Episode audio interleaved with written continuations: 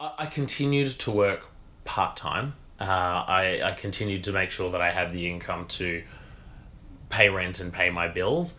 Uh, but that and obviously and sometimes that actually meant working full time and then doing uh, you know these passion projects as they were then in my in my spare time, which was still a lot of work. And so, but eventually, eventually, as you started to get little wins um, on the passion side of things, and as soon as you started to be able to turn that passion into an income, I could reduce the amount of uh, perhaps less fulfilling work that I was doing. Mm. Um, and as soon as I got to a place where I could at least make a, a living, scrape by just doing what I love, I made that jump because that freed up so much more time to invest in it. And even though I perhaps wasn't uh, making a fortune just yet, I do think that you it's where you put energy in that is where you're going to receive and where you're going to see the biggest um, you know the biggest amount of growth. So i had to just take that leap of faith and go all right i guess i'm a full-time herb nerd now possibly the only one and god i hope this works out. And for the most part it has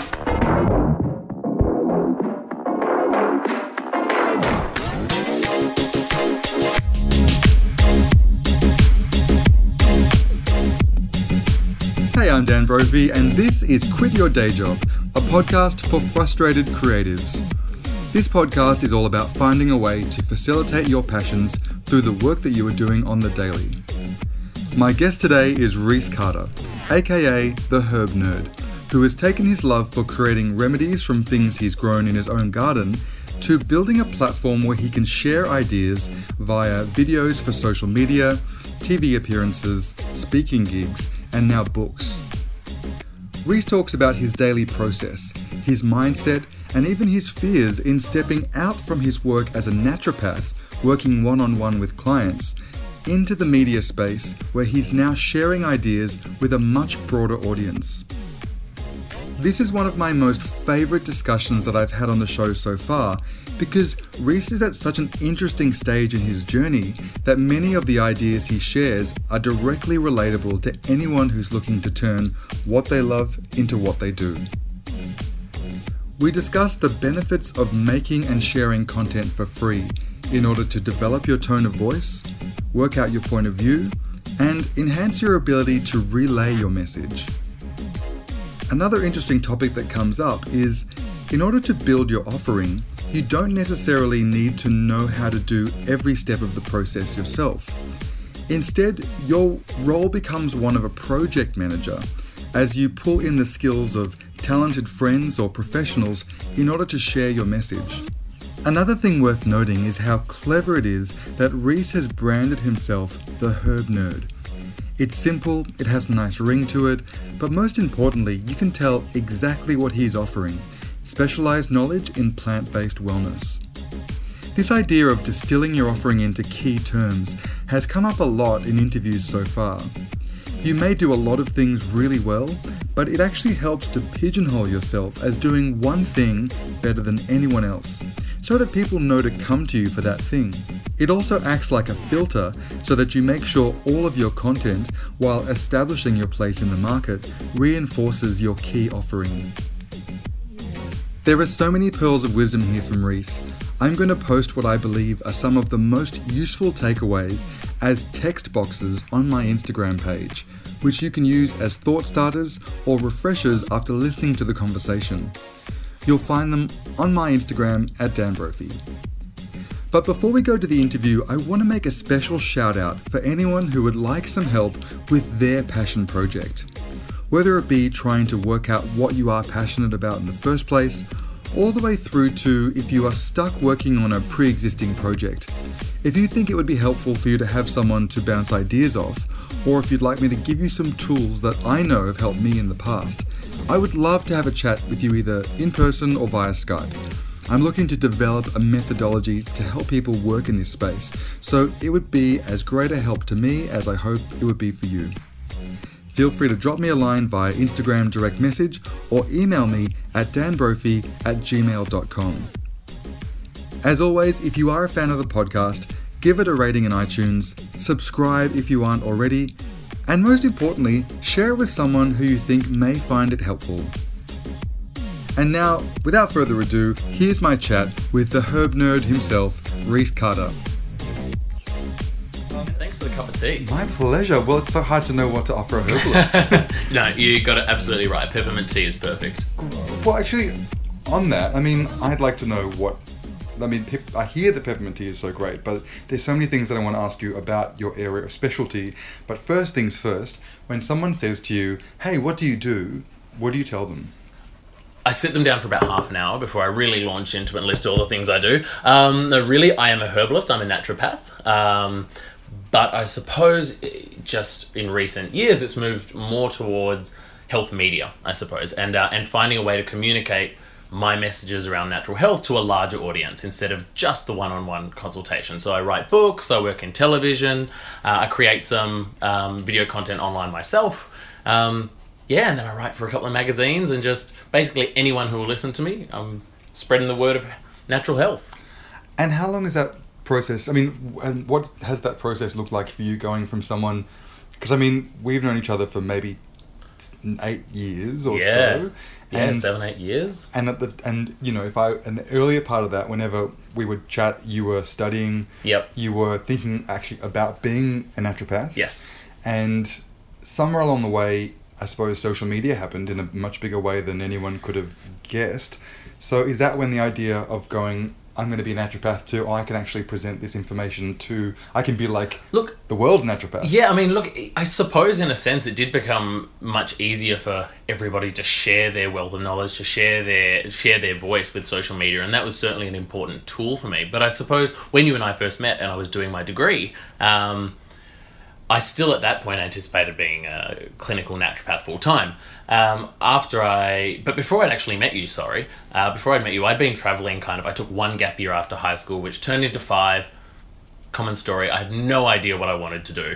Eventually worked out this is what it was. Wanted to be a naturopath. Moved to Melbourne. Made it happen. Turned out at the end of that, I wasn't quite ready to stop traveling. So I moved to LA, and it was really just being surrounded by all those creatives uh, in all different fields and all different types that made me think, oh wow, I actually want to find a way to uh, get involved with with media and you know, uh, as you say, kind of spreading the message a little wider.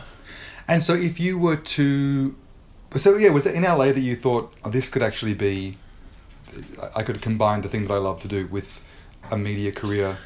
Is that when the idea? Yeah, absolutely. I was actually living with a friend of mine, Nick, who used to work in Nick Hardcastle. He used to work in television here in Australia, and he was he'd um, moved to Los Angeles, and it was kind of um, his idea, and we just ran with it. Uh, it was a little bit difficult for me over there to practice, just because of the difference in qualifications. So I thought, well, what can I do with my time? He had all of these amazing connections to videographers and you know um, we found beautiful locations in west hollywood and um, it was his idea to do this little web series so we filmed four episodes and they just took off um, more so here interestingly i had to go to la to make the videos for it to work out here um, When you were doing those videos, did it? Were you doing it from? As in, was it obvious to the viewer that you were in LA? Yeah, yeah, yeah. I think it um it made it look like I was living an ultra glamorous life in Hollywood when really it was kind of, you know, we were doing it on the smell of an oily rag, kind of like just in a tiny little kitchen, just making it look a lot a lot more polished than it was. Um, but I think in Australia that translated to, oh my god, he's made it in Hollywood. Look at him go. He's internet. Well, that's the funny thing about as Australians, we value anyone else's opinion of us more than we value Yeah, our own opinion yeah. of us. Yeah. We'll just this way you can, we'll, you can sneak out. Um, Archie, you need to chill out, babe. Seems pretty chill. He's super chill, but normally he's like on the ground chill. He's just. Is that him being hyperactive? This is him. This is his. This is him being hyperactive. Sure. um, so what did those first? What did the first few videos of that you the the the four part series that you made? Yep. Were you demonstrating how tos? It was they were how tos. It was I was kind of thinking, okay, what's not being done in natural health because there are so many amazing people already doing fitness, already doing food, um, and the light bulb moment was, well, just do what you love, which is home herbal remedies. I um, my my passion is kind of growing my own remedies, sourcing them from a farmer's market, taking them home, and understanding because of my naturopathic background how you can turn them into home remedies for day to day ailments that really work. So that's what I was um, filming, and I think the first one was like an aloe vera and witch hazel eye gel, um, and then like a, a elderflower uh, like icy pole, I suppose you call it, or popsicle over there, um, for like hay fever and allergies, and so things like that. Uh, and I think that that kind of offers something a bit unique in that health space, and that's why they they did really well. Because I feel like when people are have been getting really inspired by health how tos, whether it be the exercise space or the food space, and the design space, and and what you're describing as well, it's almost like it's not just the information that you're giving people which benefits them. It's you're giving them the chance to feel like they are a creative or they are, uh, you know, they're having their own little journey into an apothecary kind of Absolutely. experience and and in I their think back garden. I think even if even if they only go on to make one of my remedies, or even if they go on to make none, I think people love the idea that they can, and that's something that's easily accessible for them, and that they can play a part in this kind of you know apothecary uh, herbalist space. So people get really excited about that. Do they always go on and do it? No, but they like the idea that they can. yeah, and also, I mean, it's there's something to be said. Um, yeah, go for it if you need to sip as we go. my tea. And so, even backtracking to pre deciding to study naturopathy, when you were in that sort of. So, you grew up in Perth. I grew up in country Western Australia, so I actually grew up on a farm in the wheat belt, like the nearest town, less than 200 people. Like they just exist to serve the farms. So I suppose I always grew up with that connection to the land. Um, and my pop uh, had the most amazing vegetable and herb garden. Um, and I think I spent my entire childhood trying to replicate that and never matched his but his was there's no other word for it absolutely magical like i just remember us running around picking the gooseberries um, he would always be tinkering away in the shed it was really really lovely. And so i've always had the hobby of kind of growing my own vegetables and herbs since then. Um, and then as a you know i went to boarding school as a teenager. Um, like so many teenagers kind of you know guys especially with- got into the gym at one point was like oh my god i just grew two feet in a week i need to kind of uh, get rid of this string bean image um, and so it just kind of uh, grew from there my interest in fitness moved to an interest in nutrition moved to an interest in natural therapies in general um, and when i decided to study it I realized that I can actually piece all of these things together. So the, the growing right through to the manufacture of remedies. I think the thing that really excites people who are following my journey or watching or reading, uh, I think what they really love is the idea that they can actually get hands on and connected with their, their health and wellness. This is about growing your own or sourcing your own uh, and understanding what, not only what you're putting in your body, but why you're doing it. Um, and so the growing element for me was actually uh, really important because it means people kind of get to make their cold and flu remedy or whatever it may be from start to finish. And I think there's something really beautiful about that.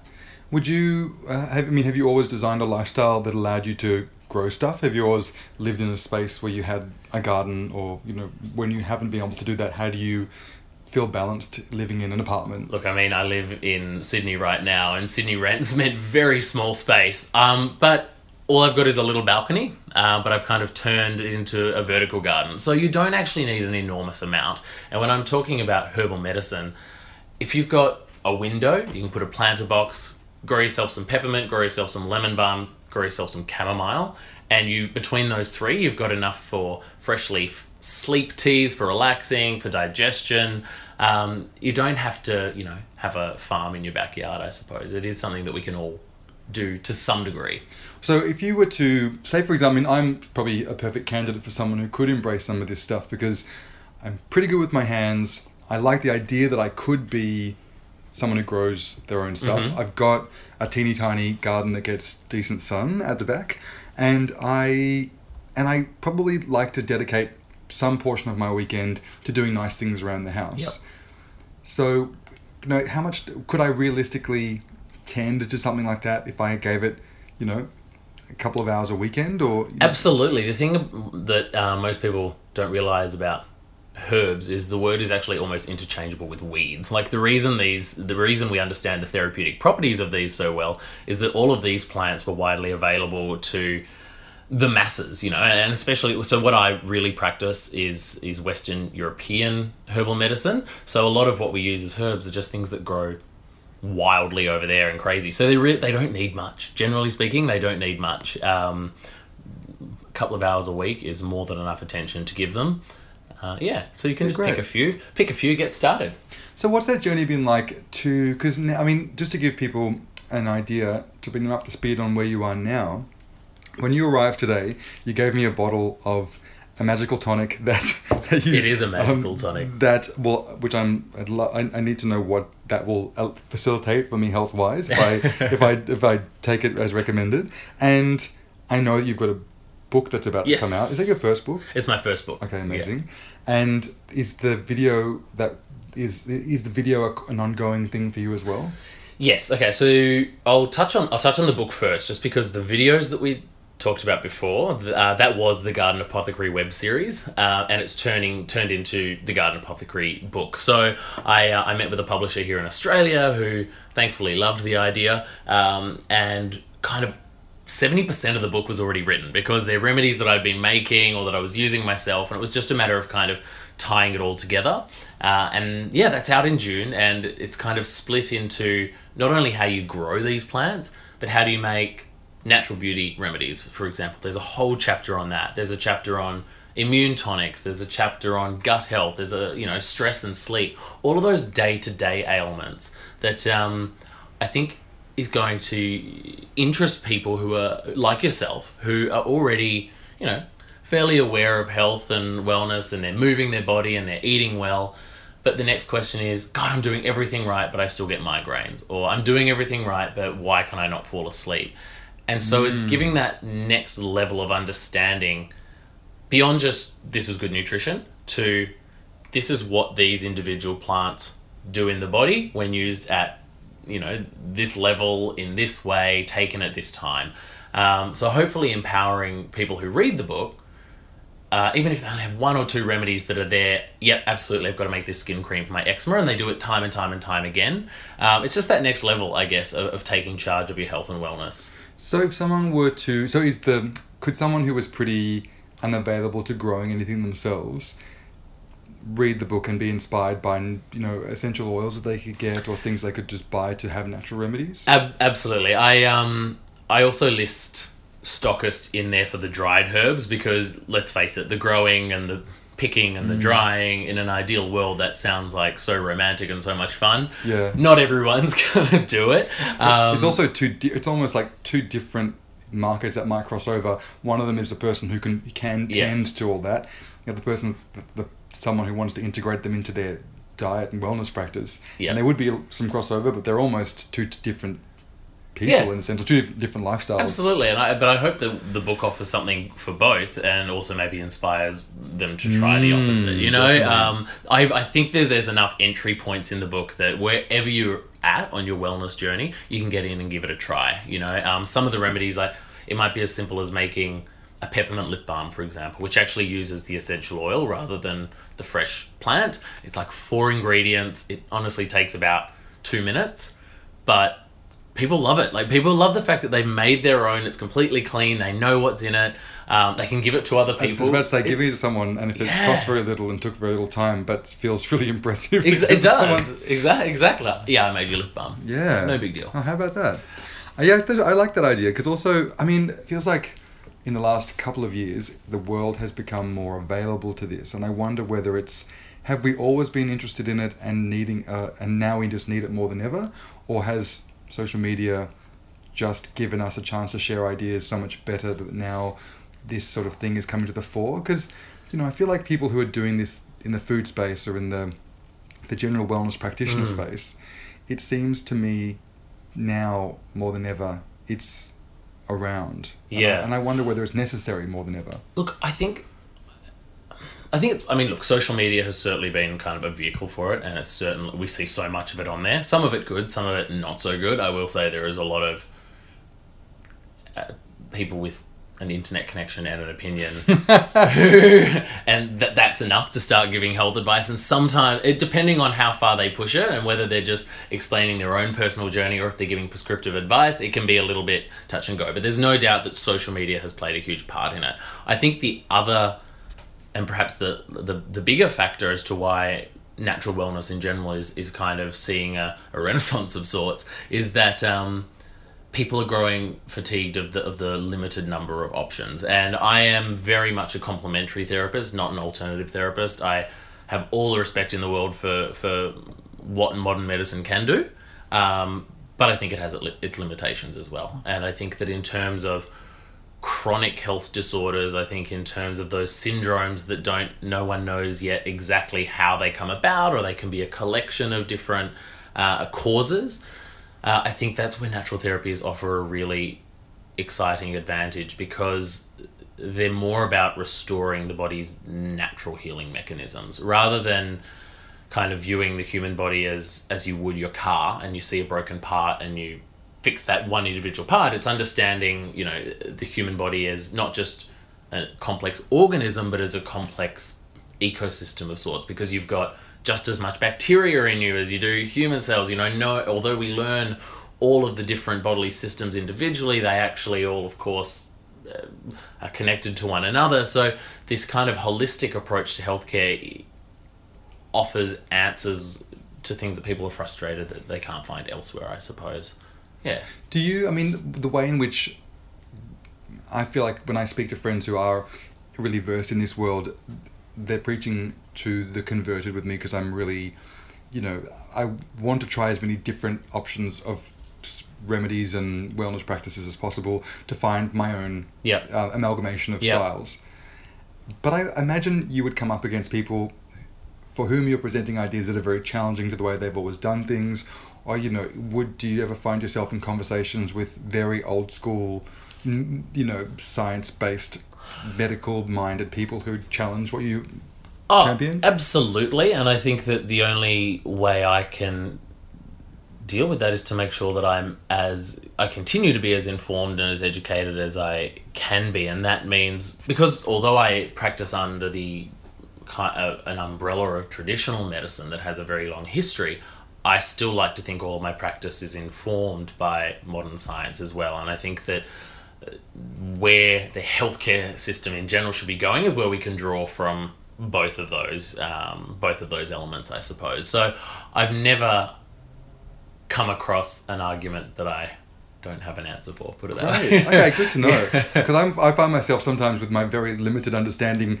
arguing points against people who are much more traditional in their practice, but then being but not being informed enough that I can really um, defend my Yeah. point. I think I feel like I feel like the first step is breaking down the idea of alternative healthcare systems. It shouldn't be alternative; it should be complementary. You know, you mentioned a minute ago about your journey and finding the different elements of wellness that have worked for you and your own amalgamation of those things. At the end of the day, whatever therapies are being used, they should be for the benefit of the person in front of you. What might work for one person might not be right for the others for a, for, for a whole range of uh, reasons. And so we need to kind of get rid of that idea of alternative, like it has to be Western medicine or it has to be only naturopathy, and go, okay, what is right for the person in front of me? You know, w- what is actually going to be a minimal, gentlest intervention we can make that will get the desired response. And sometimes that means drawing from both. So if we can first eliminate the idea of those two modalities competing and instead, you know, uh, have op- both sides of the fence be open minded to the other, then we can actually start to see a shift where we can borrow from all of these, you know, um, all of these bodies of knowledge, I suppose. And so, I mean, I imagine that there are lots of people out there who are who would for whom you and uh, uh, your lifestyle is uh, the, the the dream. For to be able to live a passion is kind of what so many people would just think. I know I've made it when I can just spend all day Yeah. talking about and doing what I love. So to map that, to give an indication of what that journey was like from the point at which you started making the, the video series to, um, I mean, how long ago was that? And at what stage did the universe start to show you that, yes, you're on the right path. People want this, you know, here's a book deal. Look, I have doubts. It, it still wavers. I flicker between extremes of thinking, yes, this is working out, and and no, oh my god, what am I doing? Am I completely foolish? I don't, I don't think there's necessarily, or at least there hasn't been a moment for me yet that I go, yep, this is it. I've done the right thing. There are still doubts. There are still challenges to overcome, but I don't have a plan B. Whenever I sit down and go, do I have a plan B? No. What else would I be doing? No idea. Um, and so it it does take a lot of my energy, and it does take an enormous amount of faith that that it will it will work. Um, and when it when things fail, because you've created it yourself, I think you take it very personally, and you probably potentially have an opportunity at that point to just turn your back on it all. But then when you have those wins, and you only need one, you only need a memory of one win to keep you hanging on for the next one because they are so exciting because you've earned it, you've owned it, every part of it is yours. And so, you know, they still come, there's peaks and troughs. Mm. Um, and as soon as you accept that part of the journey, then you can actually just enjoy the fact that, wow, I'm doing what I love. Like, and sometimes it does take another person to point that out because you do forget absolutely. Like I went back to Perth where all my family is for my sister's wedding, um, and at that stage I was really. I don't remember what. I was just really stressed. Maybe there hadn't been a whole lot of interest in something, or there'd been a couple of delays on jobs or whatever. Um, and I was feeling really flat. Ecstatic for my sister to get married, obviously. um, but at the reception, all these people that I hadn't seen in years who had been watching what I'm doing from afar come and say, "Oh, it's so amazing! You're so lucky. Everything just falls in your lap." You know, I'm like, "Oh, I mean, sure, they haven't seen the, the, the difficulties, but I've probably overlooked all of some of the great stuff, and I think that we probably um, are the last ones to see our own achievements for what they really are, uh, or at least that's that's been the case for me. When you've been um, making that, that journey from it being a passion project to now a career in a sense, Mm-hmm. the beginnings of a of a fruitful career, have you um, had to how have you balanced that getting an income while still giving time to things that you love? Well, that's a very good question. Um, I mean, I, I I continued to work part time. Uh, I I continued to make sure that I had the income to pay rent and pay my bills. Uh, but that and obviously and sometimes that actually meant working full time and then doing uh, you know these passion projects as they were then in my in my spare time, which was still a lot of work. And so, it, but eventually, eventually, as you started to get little wins um, on the passion side of things, and as soon as you started to be able to turn that passion into an income, I could reduce the amount of uh, perhaps less fulfilling work that I was doing. Um, and as soon as I got to a place where I could at least make a, a living, scrape by just doing what I love, I made that jump because that freed up so much more time to invest in it. And even though I perhaps wasn't uh, making a fortune just yet, I do think that you it's where you put energy in that is where you're going to receive and where you're going to see the biggest um, you know the biggest amount of growth so i had to just take that leap of faith and go all right i guess i'm a full-time herb nerd now possibly the only one and god i hope this works out and for the most part it has Um, was your day job complementary to your passion world? Uh, sometimes. So I, I probably had a collection of jobs. So I was working part time, just reception at a gym, which kind, kind of kind of in that general space, you know. Um, Get to talk to sympathetic people about their yeah, lifestyle. absolutely. and- I mean, yeah, absolutely. Um, I was still modeling uh, at that point, which perhaps not so much relates to the wellness, but definitely coming in contact with people from media and that side of things. Um, It's that's never wasted. I feel you know you know we we have both invested time in that space, and you do get a bunch of stuff you don't realize you're going to get when you sign up to do it. It's contacts and industry awareness, and even the fact that when you get on to a set when it really matters to you and it's your baby. As opposed to you just being the Yeah. the talent paid by the hour to model Yeah. jeans, um, it's not weird. You don't feel nervous. You actually have done it That's all before. very that's very true. I um, remember my first ever morning television segment uh, as as a naturopath, as Reece Carter, and it's filmed live, so you know you can't mess that up. And I actually remember being, apart from the fact that I had a little shot of Kava, a herbal medicine for you know like anxiety before I went out, I was actually I, I think that I took it fairly well, and I thought how would people do this who hadn't had that experience being on camera already? Um, so definitely, you know, modeling gave gave me that. I think the other thing it gave me is a thick skin that actually I, I could apply to to answer your question from before about you know um, how do you how do you kind of uh, deal with the challenge of not necessarily making an income of having disappointments I think the thick skin I developed through modeling and just being looked at and kind of having your worth uh, you know, delivered to you on the spot and kind of judge right there and then. I think that that really helped as well. When was the first TV appearance that you made as a herb? So that was maybe that was last June, so nearly a year ago now. Um, and how did you get to that point? How did they find you? So I, when I was still in Los Angeles, this is probably the best place to pick up the story.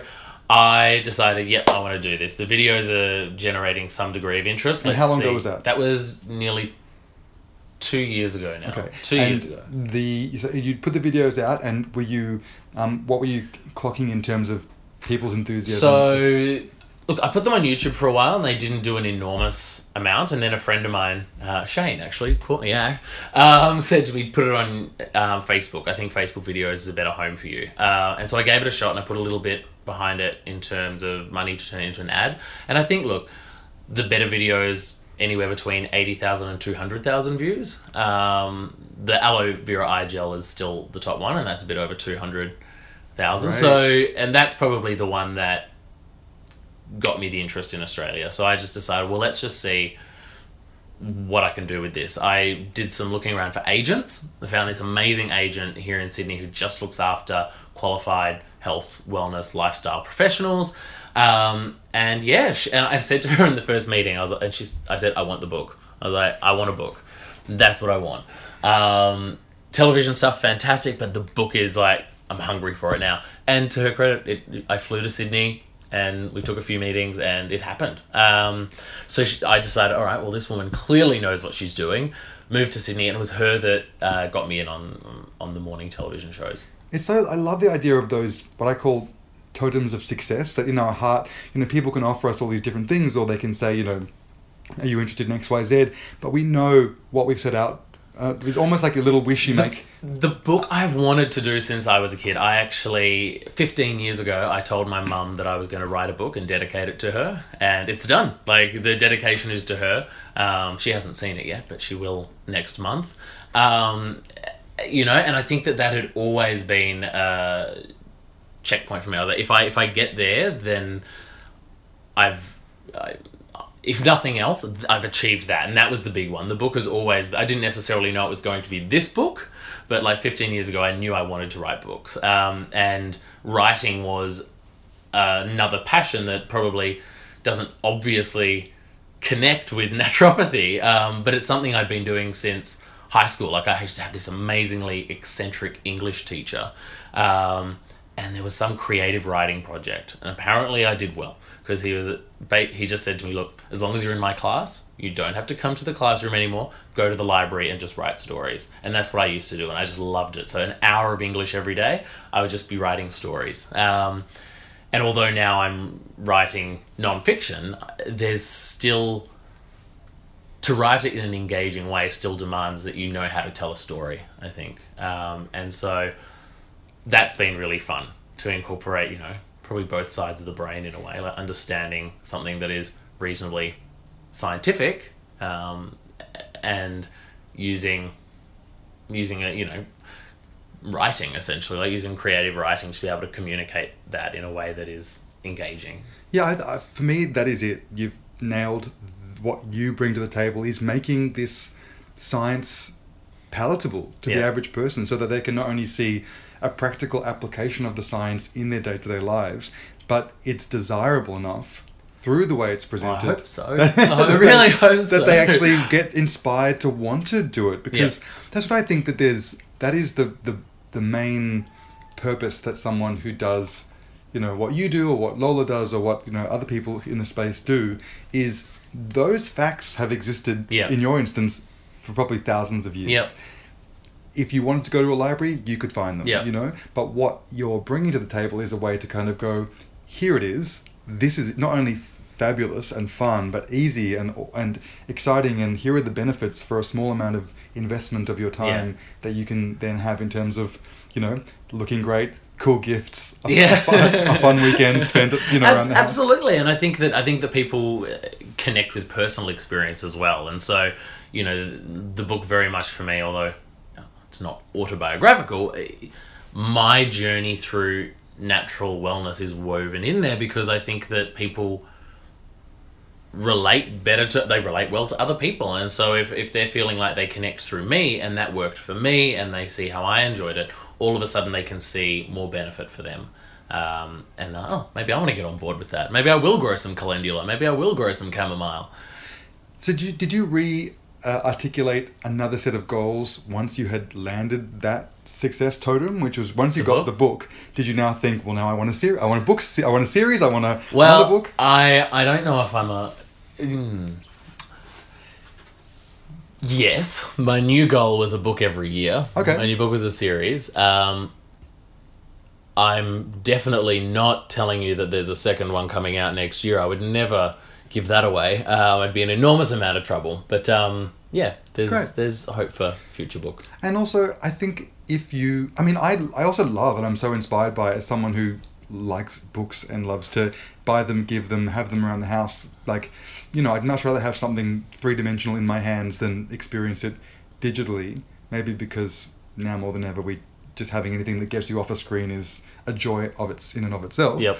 But I am delighted by the fact that it still is a, uh, a good business proposition for an agent to get you a book. In Yeah. that, you know, in this day and age, people, I'm glad to know, still want them. I think I think that for it to be a commercial kind of proposition, you, you you need to be writing a series. Really, you need to kind of develop a a, a brand as an author. As awful as that sounds, um, It, it sounds it sounds awful because for somewhere somewhere along the way, we thought, sort of thought the idea of being a of someone embracing being a brand. I, I was describing to a friend who works in publishing what my aspirations for the Yep. future were, and he's like. Do you want to be a brand? Is that, so, is that what you want to be? A, a brand? And I, and I'd never thought of it in those terms. And because he spoke of the idea of being a brand so harshly, I was like, well, yeah. I mean, if if I mean if it just if it's presenting a framework through which to view ideology and you know concepts in a way that makes them less abstract, then yeah, like I Yeah. suppose whatever label you want to attach to that, if you're gonna, I mean, the notion comes from putting a shape on the side of the cow, branding Yes, something. yeah. So yes, I want to, I want to, you know, imprint my, you know, on all the cows, on all the cows, on all the cows. I want all the cows. cows to know that I want people to know that those are my cows. Um, look, absolutely. I mean, yeah, yeah. I mean, that's what that's the end goal. Definitely is to create a create a wellness brand that people connect with, and I think books first. Um, I think that, and I think for it to be worthwhile for an agent and for myself and for a publisher financially, it has to be that way because people who discover me on book three or four might go and buy it back, uh, go and buy the catalog. It just so happens that I happen to love the process of writing, so that's uh, it's certainly not a chore. Um, beyond that, would it be great to see it adapted into other forms of media like television, or even if it's or you know online video in a in a more polished way than I've done it so far? All of those opportunities are definitely uh, in my sights. and are you still engaging in making video content? Yes, so I actually um, I went back to Los Angeles to do it. Yeah, I probably could have filmed it here, but I love the crew that I had set up in Los Angeles. So I flew back in February uh, for a week just to film eight more episodes. Two of those have gone out, and I'll just keep dripping those out over How the did next you couple of months. find the crew? So that was all through my friend Nick, who I was living with. Um, he is very generous with his time and fantastically connected. So he had this videographer who he'd worked with at one of the local networks over there, um, who he'd been using for. So he's got this theatre company. Nick's amazing. He's got this theatre company and had used Devon, the videographer, for a few things there, um, and said, "You've got to, you've got to shoot with him." Um, and then again through Nick found someone who had this beautiful, cute little like quaint apartment in West Hollywood. Um, he's this Swedish guy with an he's a designer with an amazing eye, and it's pretty much all furnished from the flea market around the corner. So it looked, you know, it was all very Frankie homely. magazine dream. It was all very homely and naturopathy, and it was fantastic. Um, Because some, I mean, it's in this day and age that many people feel that if they didn't know how to do all those things themselves, they couldn't do them. Yeah. But it's interesting that you have just gone, well, I don't need to know how to actually shoot and produce a video series. I'll just go and get someone who does, and I'm and I'm going to go to, you know, the world center for that. because also that's the nice thing about being in LA is you're constantly interacting with people who are passionate they're there for a reason. They're dedicated. They're talented. They're Yeah. you know creative, and they're wanting to work. Uh, I love the idea that you went to a place that there, you know, abundance of that. Well, the, just the density of creatives over there makes that kind of uh, a project so much easier and so much more achievable. And um, even from a, I mean, from a financial point of view, like everything's actually more accessible. You know, every, uh, it, it's it's really hard to do your own filming of that kind of standard because it was broadcast quality. Like you know we were using great quality equipment blah blah, blah and do that in australia is really hard. Um, but if you go to somewhere where all those creatives are it's that much more achievable. And um, not only that but everyone comes in with their own ideas and So once you knew that you were able to have a book, did that negate the need to continue doing stuff on social in the the video sense? As, in, did you think that you wanted to make sure video was still going to be part of your offering once you already knew that you were doing a book and making a product? Yeah, absolutely. I think that video connected me to that audience in the first place, and so I didn't want to let go of that. Uh, and also, hopefully, it would continue to connect me to new people who, who hadn't come across what I do yet.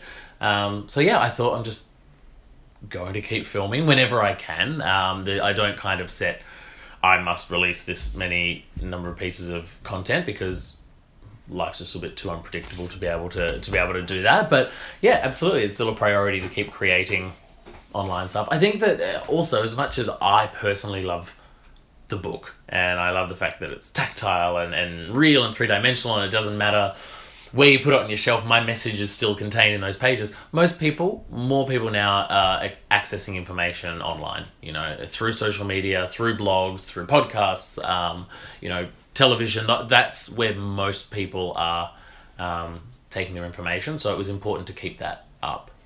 Did you have any heroes when you were deciding that you were no longer aspiring to just work in a one-on-one mm-hmm. naturopath- naturopathic sense, but now it was going to be using the platform of presenting the ideas in a few different m- mediums, mm-hmm. media forms? Did you have any heroes that you loved that who were doing something similar? You know, my a good mate of mine uh, is Lola Berry, and I think that had I not spent the amount of time that I did with her socially, and just see how hard she works and how um, kind of how much faith she's got that it was going to all grow into what it is now, and kind of see her build that out of sheer determination. Without that, I'm you know not sure how far along I would have got. I'd like to think I still would have achieved it, but um, definitely seeing her was a huge inspiration to be able to keep going. Going, all right, well, this is what I want to do. So the first step is just to go out and do it. You know, it, that was that was the probably a really big learning curve. Was I had this great idea of I want to be this herb nerd. I want to be making remedies. I want to. Uh, it's a new offering in in health and wellness. Um, but you can't just explain that idea and you know have someone go yes that's it we're going to make you you know hugely successful and rich and it wasn't like that. It was uh, i had to go out and actually do it myself and i had to put the time and the energy and the thought and and and take a bit of a financial risk and go okay well this money could go on rent and food but i'm going to put it into producing videos um, and making sure that you create it just the way you kind of always imagined it so that nobody has to it- it's clear to everyone who looks at it what you're doing and and hopefully they see the value in that. Um, and so i employed that same tactic when i pitched for the book. I was like uh, i don't know how to do graphic design stuff but i know i want this to be a beautifully photographed book. And so it was just a matter of getting a few photographers to help out getting new images and learning like using this online graphic design software that was you know basically point and click the easiest thing in the world for me. And, and i spent days and days and days actually turning just my manuscript and my pitch into something that n- nobody who looked at it had to try and imagine what it was. It was here is my vision right in front of you. Help me make this a, a bigger reality. Um, so that was a huge learning thing for me was to go, all right, it, it, you can't just have the idea. Um, no one's going to de- develop you or, or hand it to you on a platter. Convince people that there's value in it, not just financial value, but there's actually, you know, that it will interest people, or that it's information that needs to get out there, or that it's a project that absolutely must be um, seen through. Um, and to kind of just take that risk and do it myself was was the first step. How much does the finished book resemble what you created with point and click software? Oh, online? it's much nicer than what I could do. Uh, was the aesthetic? Did any of the aesthetic carry over?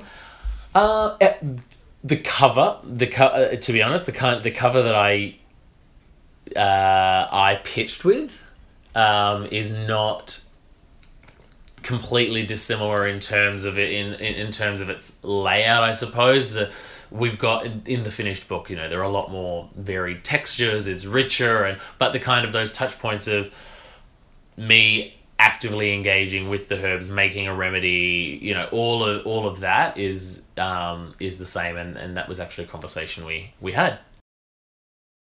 Did you feel like you're you've authored everything from the way the book layout feels and and translates graphically and that, yes and no. I- similarly with the video? Yes and no. I suppose that the benefit with the video, absolutely. Um, with the video, with with my social media, you know, absolutely. That's all all me. But I suppose once you, as soon as you work with a team of people, in this case, the publishers, it's no longer just my book. I suppose. Um, my words, my vision. But all of a sudden, you've got along with access to their photographers, their designers, their distribution, everything. Um, you've also got a whole lot more kind of people wanting their input and and and they understand how to make a book a success and they understand uh, publishing in a way that I don't I suppose so um, it's I could never have made this book on my own um, I feel it's very authentically me I love the fact that we shot it up in Bellingen on organic farms and even though the countryside that I grew up in is much drier and much flatter I still think it kind of feels like home and it kind of feels like my story um, in there. So I'm thrilled, but I couldn't have done it like that without those guys. And a lot of it is is little pieces of their visions as well, and we've all just collaborated to make something really cool. So once you decide that it's going to be that that you are going to take on the mantle of Reece Carter Herb Nerd, Mm-hmm. does that mean that you stream? In your instance, have you do you streamline all of your ideas that you're that you're sharing on social, and you know, does it become part of the same story where you know? Do you show less of your other parts of your lifestyle and just focus, put a frame Uh, around, you know, Absolutely. I mean, I, one story? I mean, I purposely kind of keep my Facebook as personal, and um, but my I'll be completely honest. You know, my Instagram is curated um, quite deliberately, and that doesn't mean that I don't give glimpses into my personal life and other aspects of myself, because of course I do. I think that people want to connect with the real person, um, but people are also there to to learn or to hear my message or to connect with that um, and so there are things that you know I save for I save for not on Instagram I suppose yeah, I look, I feel that's the way the world's gone. Once upon a time, Instagram looked like it was going to be Facebook without words. Yep. But now it seems like Instagram are. It, uh, the way I think of it is almost like Instagram is for the world, but Facebook is for my, my friends. absolutely. Absolutely. I think you I think you're creating an image on Instagram and that doesn't again that's like when we were talking about becoming a brand that sounds really cold and it's certainly not. I think that you can tell at a glance whether an image being put forward on Instagram is authentic or not. Um, but that doesn't and everything I put in there is my honest passion and, and um, absolutely true to me but I also make sure that it's not just kind of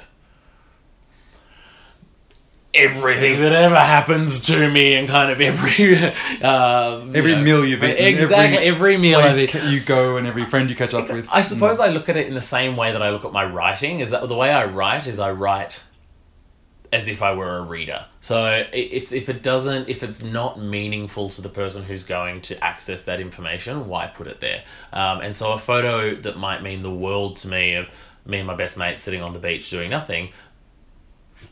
Is that going to be of any value to my audience, or is that just value to me and my mates? Probably just to me and my mates, so it doesn't need to go on there. Um, but yeah, because you know many people would think that they would love to invest time in a Yep. passion project like a book yet the practicalities of structuring that lifestyle that facilitates that is one entirely other skill set Yes. and some people try for a long time without being able to work out how that looks and how that how to make that happen how did you find the time or the mind space or the structure to to write a book what did it look like for you when you were doing it Okay, so I I work best in short, sharp bursts. I never actually spent more than probably two hours of the day writing the book because after that my work wasn't any good anyway. So I would take a look. In the first instance, I was like, okay, I want to find a publisher and a book deal by X date. So I need to have this amount written. How how can how many hours worth of work is that essentially? Um, and break it down and literally schedule it in. So I would schedule it in as you would schedule a doctor's appointment in or anything, because otherwise it's too easy to think, oh, I can just I can just do that writing next week. I know there's time on Tuesday, and that's when it becomes one of those dreams that you never actually achieve but always want to do. So yeah, I had to I had to literally carve out time and just go. I don't care if there's other more grown up things you're meant to be doing right now. Uh, I don't care if you don't know if there's going to be a home for this book yet. Um, there certainly won't be if you if you don't get the words down. Um, and so again, just prioritizing it alongside other commitments, not as an afterthought uh, or as a oh, I'd love to do it one day, um, was key. So yeah, And with that, Ben, were you making two-hour blocks um, daily or weekly? How often would you sit down for one It- of those? uh, at least three or four times a week. Sometimes it would be daily. Um, sometimes, um, yeah, yeah, three or four times a week would be would be average. Um, How long did that process last? It's difficult to say because with this first book, like I said, it was such a I collected these remedies over time, and and so um, you know I wasn't kind of on a deadline until I signed the contract, and they were like, "Oh, we want the manuscript in six weeks," uh, and so that was when I had my first deadline. Okay, I need a complete manuscript of X number of words by that date, and I was like, okay, how how fast, how much can I write in in an hour? Okay, I can only I know that I'm only I know that I'm only good for two hour um, blocks of doing this, and by that stage, it was it was kind of probably every day, every single day. Um, yeah, I, but I just, I, I, it didn't feel difficult to prioritize time for it because it was something that I wanted so much, I suppose. Uh, like prioritizing time to kind of work on social media and, and things like that. That can be a little bit more of a, a chore, and, and, and I don't always do it well. I, um, I, I, you know, there will be weeks where I barely post or the content's rubbish. Um, whereas with writing, I think it just it, it did kind of just the process of doing it ignited something in me that I looked forward to doing it. You know, much like you know, for some people, going to the gym is a chore. There are other people who, you know, it, it's whether it's just habit or whether it's whatever whatever the motivation, it's become a must do in a day.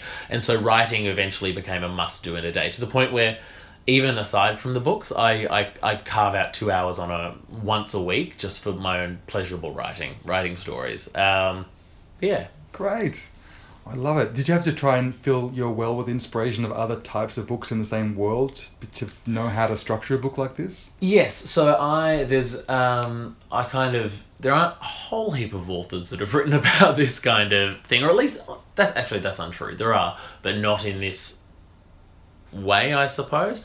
So I had to look at people like Mim Beim, who is an Australian herbalist, um, who's fantastic um, a- and very knowledgeable, and, and what she did. And then there's a, a, a British guy called James Wong, uh, who's an ethnobotanist. So he comes at it more from a botany angle and, and kind of the traditional uses of plants and the interaction with people and um, and so I kind of and even friends like you know Lola and other friends that are doing amazing things with with food and nutrition books and go okay these are all the kind of books that sit sit in this umbrella um, what works what's going to work for me and how do I pick the little pieces of inspiration that then make a, create a book that makes sense and that is um, me I suppose. In in your journey from you know being in LA and making some videos on a on a whim Mm-hmm. to where you are now, which is you know at an exciting point where things are still you know nothing's set in stone, but it feels like that things are moving in the right direction. Has there been some really uh, key turning points or some real really key moments of uh, like aha moments where you've had a realization that's kind of set you on that path in a big way or a, a tipping point so to speak where all of a sudden it went from being something that was just a long held fantasy of what could be to no this is moving in the right direction. I feel like this is a sign that everything's telling me that it, it's it's go. I think signing with my agent here in Sydney and and signing the book deal with them, you know, we've spoken about that, but they really were the major aha moments because that was the first time I really saw people wanting to get on board, wanting to be a part of it. Um, it was it was enormously you know, gratifying and exciting, and uh, to see people watch the videos and enjoy it. But in my head, that could have still just been a passive experience, strolling through Facebook and just happening to watch a video and not thinking much of it. When there are other people who are like, we win, we want in on this, we want to help build this, we want to help create this. Um, that was when I was like, oh my god, there is actually value in doing this. This is actually going somewhere, and this is actually not just my crazy passion project, but a, a viable career option now. so if i were to check in with you in a year's time and you were to be really far along with some part of your process that you are now getting excited about or fantasizing about and you would say yes i've nailed it i've done it i've nailed the x y z is there something Is there? Can I have two? yes please Okay. I want the second book. Uh-huh. I want a second book, and I would like a a TV. I'm gonna. I'm going to say a TV adaptation, basically, of the Garden Apothecary. Uh, whether when I say TV, whether that's finds its home on more of a streaming service or uh, whether it's kind of more traditional commercial television, I'm not not fussy. Um, but I think it needs to needs to move to the screen. They're the two that that that's 12 months from now where I'd like to see it. And with this face how could it not Also, it has to be in the next year because this face actually it's starting to sag. It's not what it was when we met. Oh well, hey, look, it's been a rough ten years for all of us. um, Reece, thank you so much. Thank you, Dan. Thanks so much for listening. If you liked anything that you heard on today's show, please subscribe. But the best thing you can do is to share it with someone, anyone, everyone who may find it inspiring. I'll also be featuring highlights from this and all the podcast conversations on my Instagram at Dan Brophy. Until next time, make a vision board.